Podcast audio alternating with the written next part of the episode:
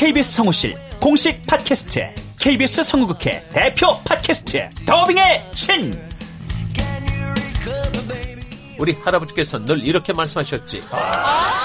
그 외화의 뒤에서 자신의 영혼의 목소리를 내기 위해서 애썼던 성우들이 그렇게 많이 있었다는 것. 멀더 어디에요?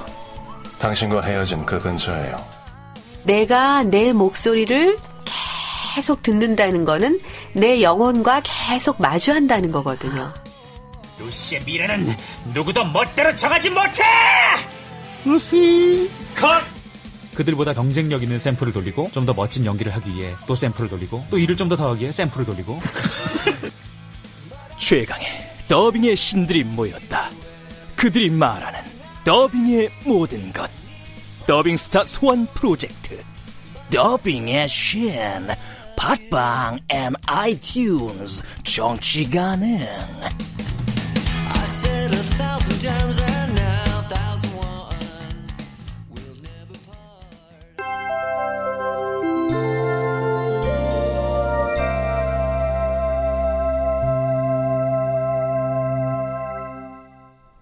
라디오 극장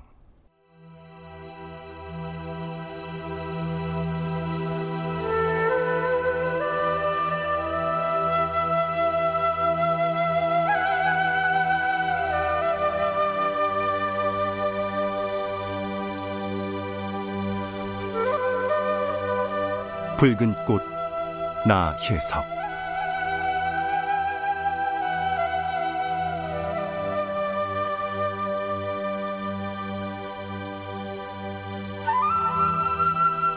원작 정규웅 극본 김미경 연출 오수진. 열다섯 번째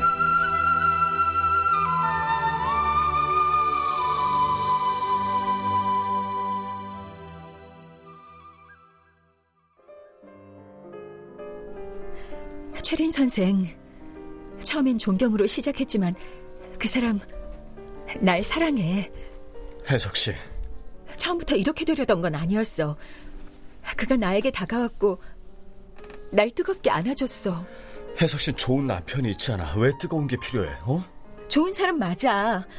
하지만 열정적인 사람은 아니야. 나는 열정적인 사랑을 꿈꾸면 안 되는 건가? 그 사람하고 사랑하면서 내 남편을 미워하거나 무시하는 게 아니야. 그걸 말이라고 하는 거야? 누가 봐도. 누가 보는 거? 그걸 내가 왜 생각해야 하는 거지? 사랑하는 마음이 끌어올라서 주체를 못하겠어. 내 본능, 내 감정, 내 힘으로 통제가 안 돼서. 그래서 그 사람 만나는 거야. 그건 위험한 거야. 알아. 나 결코 우영 씨 속이고 다른 남자 사랑해서 남편 버리고 그럴 생각 없어. 그 사람하고 어떤 관계라고 이름 짓고 싶지도 않아.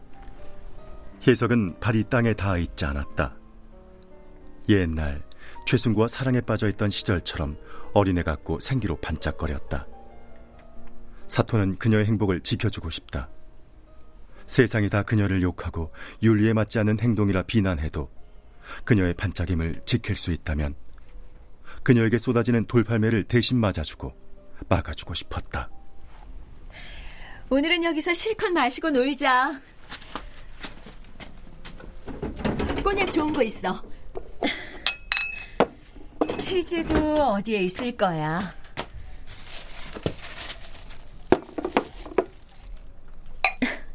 한 잔해.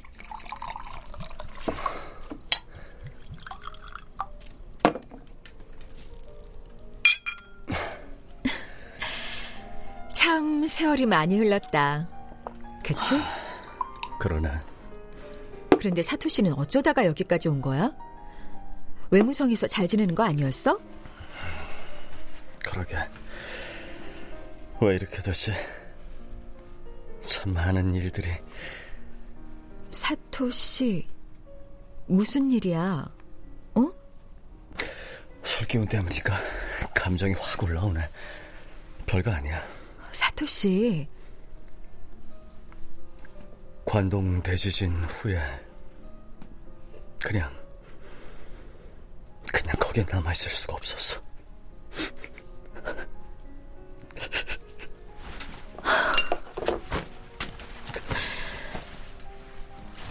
많이 힘들었구나. 내 품에서 울어 실컷.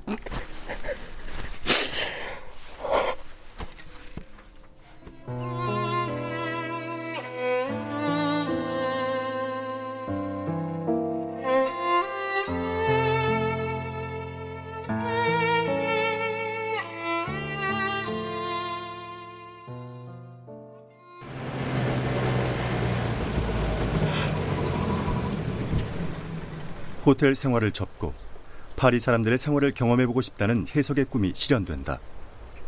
최린의 주선으로 해석은 세계 약소 국민회 부회장 샬레 씨의 집에 머물 수 있게 됐다.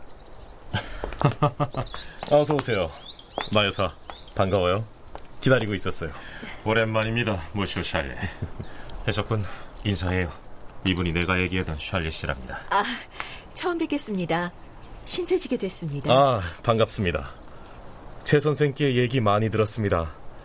내 집처럼 생각하고 편히 지내다 가세요.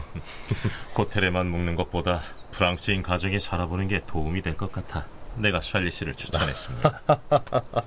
아, 일단 안으로 들어오시죠. 예. 네. 아, 정원이 참 이뻐요. 아, 아내가 정원 관리의 달인입니다. 아, 저기 오는군요.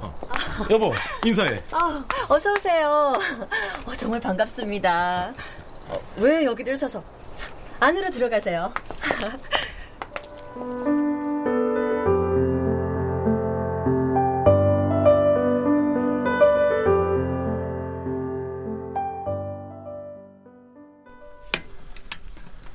음, 저도 일본에 두 번 가봤습니다. 벚꽃이 예쁘고 특히 여성들이 자태가 곱더군요. 조선에는 한 번 가봤는데 칼춤 추는 게 참 인상적이었어요. 음, 칼처럼 무서운 물건을 춤으로 승화시킨 민족이니 얼마나 선량하겠나 싶어서 감동했던 기억이 나네요. 마담 샬레도 프랑스 여성 참정권 운동의 회원이시지. 아, 이 넓은 집을 가꾸고 살림하시면서 사회운동도 하시는군요. 존경스럽습니다. 아, 마담 킴도 아이가 셋이나 되고 그림도 그리고 전시도 하신다면서요. 아, 우물한 개구리죠. 음, 파리에 와서 처음 그림들을 보니 너무 엄청나서 입이 안 다물어지더라고요. 마치 명태알 한 뭉텅이가 있다면 대가의 그림은 그 뭉텅이만 하고 저는 그 중에 하나 같은 그런 기분이 들었어요. 표현도 재밌습니다. 네. 아무튼 우리 집에 기거하면서 아카데미도 다녀보세요. 몽파르나스 쪽에 공동 연구소들이 꽤 있으니까. 아, 아, 감사합니다. 이런 배려를 어찌 갚아야 할지. 아, 다 최린 선생 덕택이죠. 우리 나군을 내가 믿으니까 소개한 겁니다.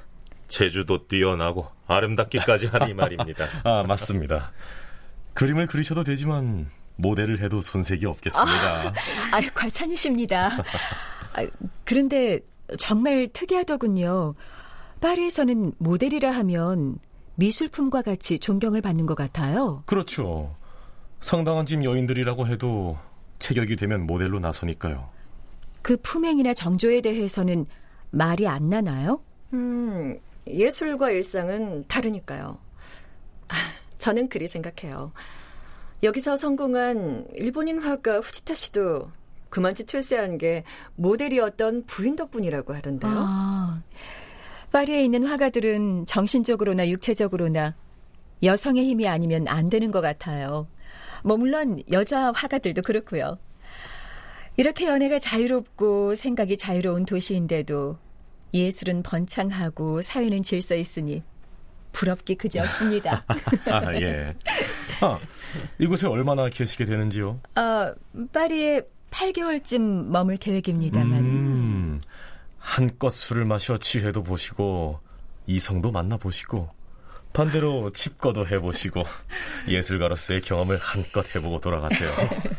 어, 그건 좀 위험한 발상인데요. 여보, 당신이 책임지실 건가요? 아, 예술가들에게 그만한 자유도 없다면은 틀을 깨는 작품을 우리가 어찌 만날 수 있겠어?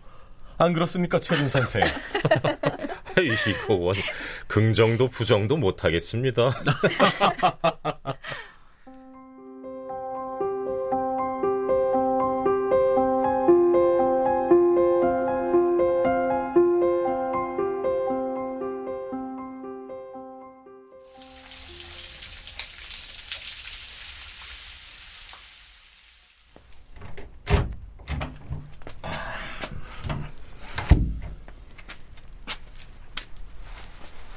최린이 머무는 호텔에서 두 사람은 틈틈이 만나곤 하는데 조금만 있다가가 미스터 공이 데려다 줄 거야. 샬렛이 집에서 지내는 게 좋긴 하지만 당신을 편하게 만나기가 너무 어려워요. 이렇게 어렵게 보니 더 달콤한데? 이리 와 누워. 아, 아까 저녁 때 만난 그 철학 박사 말이에요. 누구? 황태식 씨. 그 사람 왜? 나 그런 사람 참 싫어.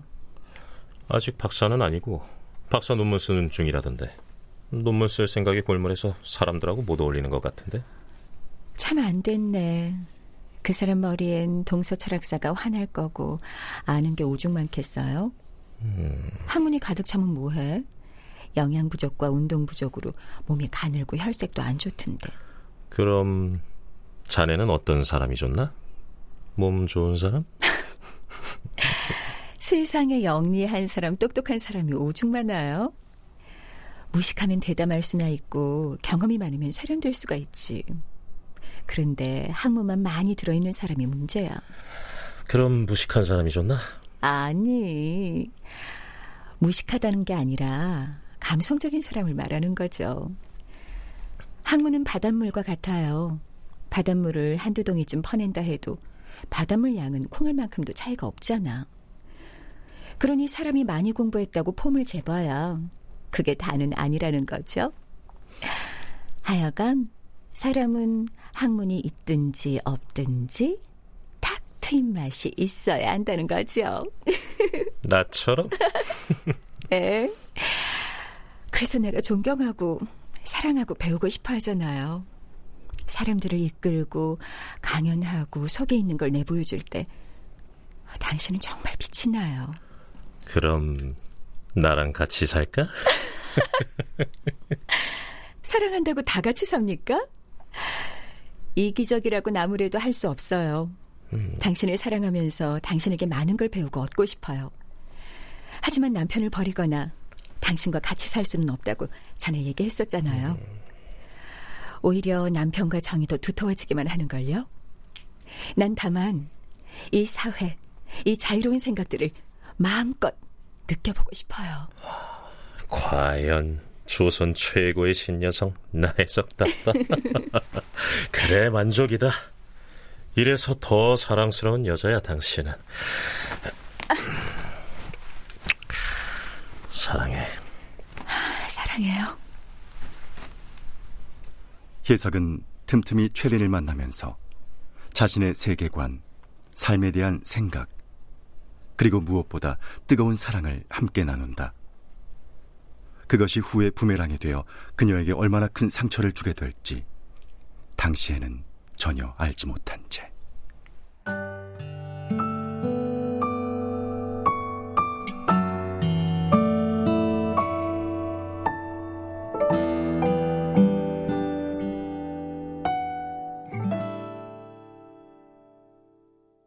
파리에서의 생활이 자리를 잡아가고 사토와 혜석은 예전 도쿄 시절처럼 만나는 일이 잦아졌다.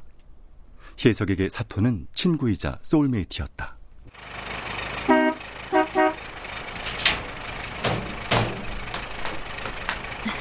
왔어? 너무 일찍 온 거 아니지? 아니야. 기다리고 있었어요.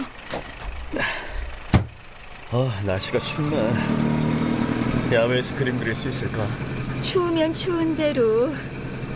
우리 예전에 도쿄 인근 돌아다니면서 그림 그리던 거 생각나? 그럼 생각나지. 그때 무슨 바닷가 근처 료칸에서 자고 왔잖아, 왜? 그때 참 좋았는데. 근데 사토 씨는 이제 그림 안 그려? 그러게. 도쿄를 떠날 때는 세상을 돌아다니며 그림을 그리겠다고 했는데 우리 같이 그리자. 응? 사토 씨도 화가잖아. 화가? 나 화가였나? 집으로 가. 사토 씨 도구도 챙겨. 응? 우리 옛 생각하면서 서로 얘기하면서 같이 그려. 짝퉁 화가지만 그림 도구는 항상 트렁크에 있어요. 그래? 잘 됐네. 그럼 이대로 가면 되는 거네? 사토 씨는 그림을 그릴 때 제일 멋있어. 뽀뽀해줄게, 파리지앵처럼. 아, 아 이거 어, 이러면 운전 못해. 어, 어. 그런데 왜 붓을 놓았던 거야? 그냥 아름다운 게 아무것도 보이지 않아서. 아나키스트에다가 지독한 휴머니스트에다가 거기에 로맨티스트. 너무 거창한데 나 말하는 거야? 음. 그러니까 사토시는 그림을 그려야 해. 험한 세상을 살아내기엔 뭔가 부족하니 그림이나 그려라. 그림이나라니. 어쩜 인류 최초의 화가들은 무언가 사회의 부적응자였을지도 몰라. 성격적으로 문제가 있어서 동료들과 함께 동굴 밖으로 나가 싸우거나 사냥을 하거나 하지 못한 거야. 그러니 혼자 남겨져서 동굴 벽에 낙서나 하고 사냥한 동료한테 뭐 얻어먹으려고 그림도 그려주고 장애인이네 거의. 얘기하다 보니 그러네. 나처럼 세상에 뒤처진 사람은 장애인 맞아. 그렇게 따지면 혜석 씨도 장애인이야. 나? 왜? 세상을 너무 앞서가는 거. 그것도 일종의 장애거든. 그거 인정해. 맞다. 나도 장애인. 하지만 세상을 바꾸고 내 의지대로 살아보고 싶은 생각 때문에 장애인이 된다면 나 기꺼이 그럴래. 그게 나의 석이지. 우리 교회로 나가서 며칠 있다 오는 거 어때? 뭐라고? 거리낄 게 뭐 있어. 이쁜 장소 발견하면 거기에 방이나 호텔 얻자. 파리에 안 돌아가도 괜찮아. 왜? 아니, 내가 파리에 집에 있는 것도 아니고. 최린 그 사람도 있고. 그 사람 켈렌에 있어. 그리고 사토 씨, 전에도 말했지만 그 사람을 사랑하기는 해도 그 사람에게 구속받지 않아. 그럴 이유도 없고. 그래, 가자.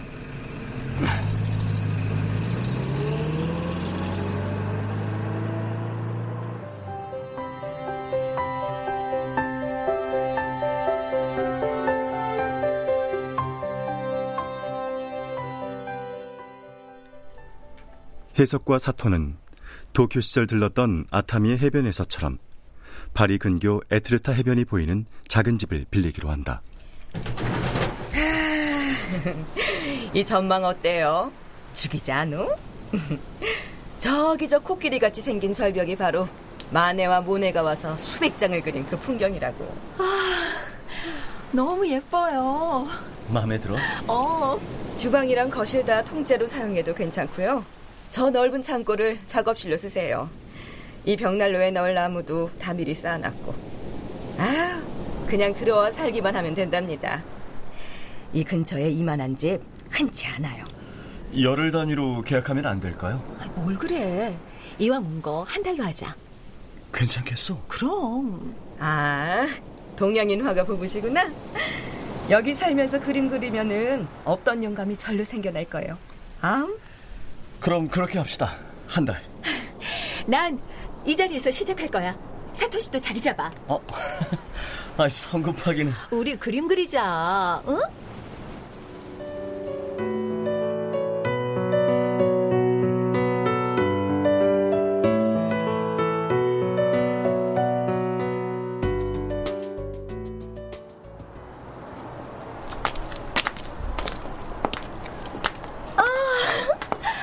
밤거리 냄새, 바다 냄새.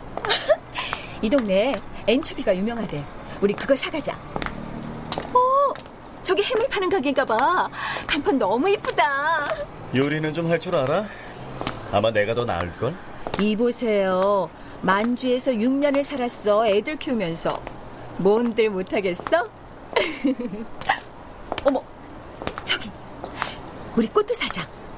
겨울인데도 칸나를 파네. 온실에서 키운 건가?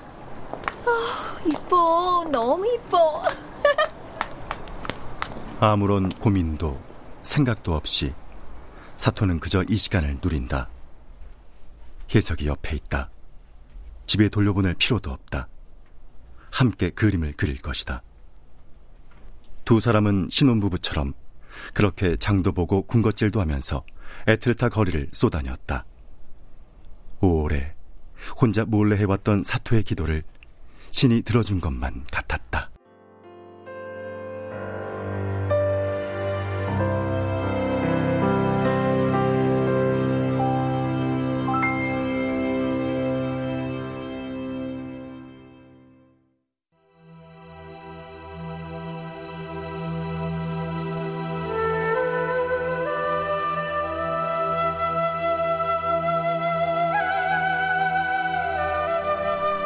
라디오 극장 붉은 꽃 나혜석 정기용 원작 김미경 극본 오수진 연출로 열다섯 번째 시간이었습니다.